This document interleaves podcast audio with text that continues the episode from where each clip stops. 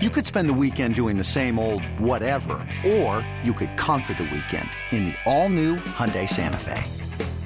Visit HyundaiUSA.com for more details. Hyundai, there's joy in every journey.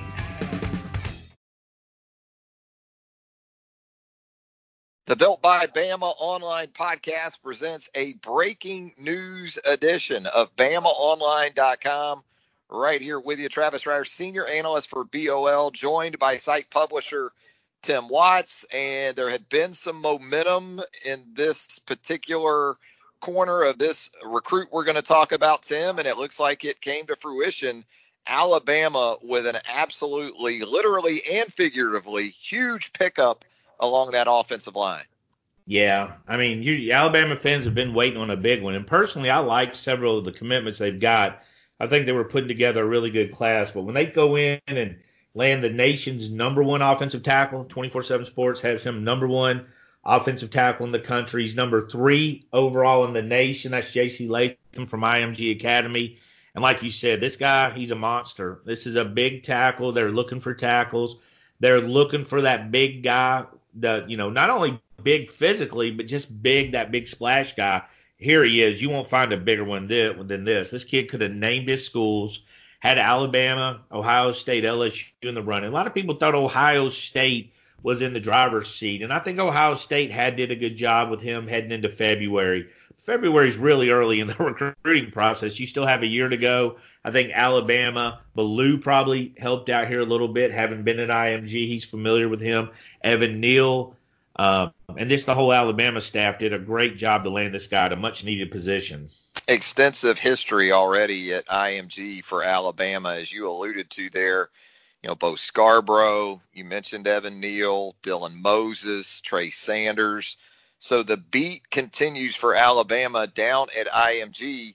You also talked about how it appeared at one point that perhaps this could be more of an Ohio State situation for J.C. Latham. What kind of changed all of this, in your opinion? I know you've been out in front of this in the last week or two. Where did this sort of make a switch towards Alabama with Latham?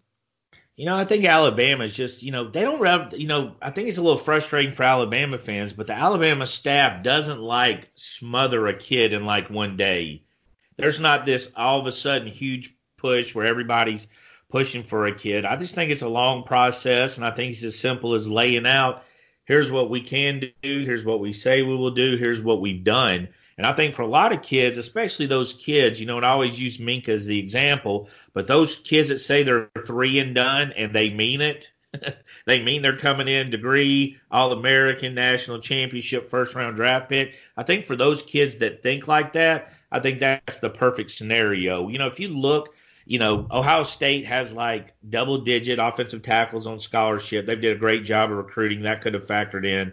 Also, the relationship, as I mentioned, with Ballou, the relationship at IMG.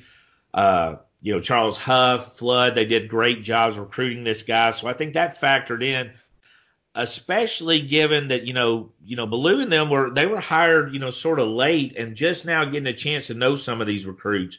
And I think they they definitely played a factor. You know what? Ballou, I believe Ballou and Rhea were at IMG also, and, and, you talk about that connection and how it works with Evan Neal being down there. You know, Evan Neal can sort of provide testimony to uh, the work of those guys even before their arrival to Alabama because Evan Neal has sort of been on this path of a body transformation dating back to his time at IMG, and I believe that started with uh, in conjunction with working with Ballou and Rhea down there. So, yeah, you've got some uh, you've got some proponents of those guys too. That, and you talk about that position, man.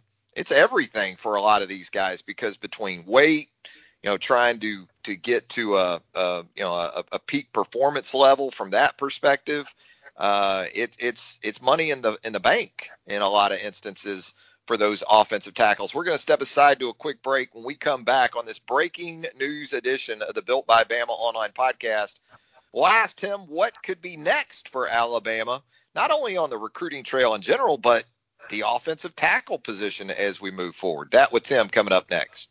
This episode is brought to you by Progressive Insurance. Whether you love true crime or comedy, Celebrity interviews or news, you call the shots on what's in your podcast queue. And guess what? Now you can call them on your auto insurance too with the Name Your Price tool from Progressive. It works just the way it sounds. You tell Progressive how much you want to pay for car insurance, and they'll show you coverage options that fit your budget. Get your quote today at progressive.com to join the over 28 million drivers who trust Progressive. Progressive Casualty Insurance Company and Affiliates. Price and coverage match limited by state law. All right, Tim. So you look at the situation, and J.C. Latham, as you noted, the number one offensive tackle prospect for the 2021 cycle, according to 247sports.com. But listening to you, listening to Hank South, reading your updates, your Nuggets reports there on the roundtable and on BamaOnline.com, doesn't sound like the Crimson Tide's done at the offensive tackle spot.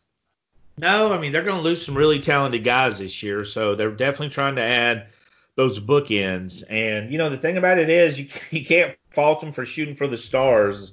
Amarius Mims is another guy they're after, big offensive tackle from Georgia, along with Tommy Brockermeyer, who Alabama seems to be in pretty good shape with him. He has a twin brother who also is no slouch on the offensive line. Doesn't get near enough credit, but he's a heck of an interior lineman. But Tommy, you know, we're talking about tackles, so Tommy's a guy that Alabama feels pretty good about right now. I think is in pretty good shape. He's a Texas legacy.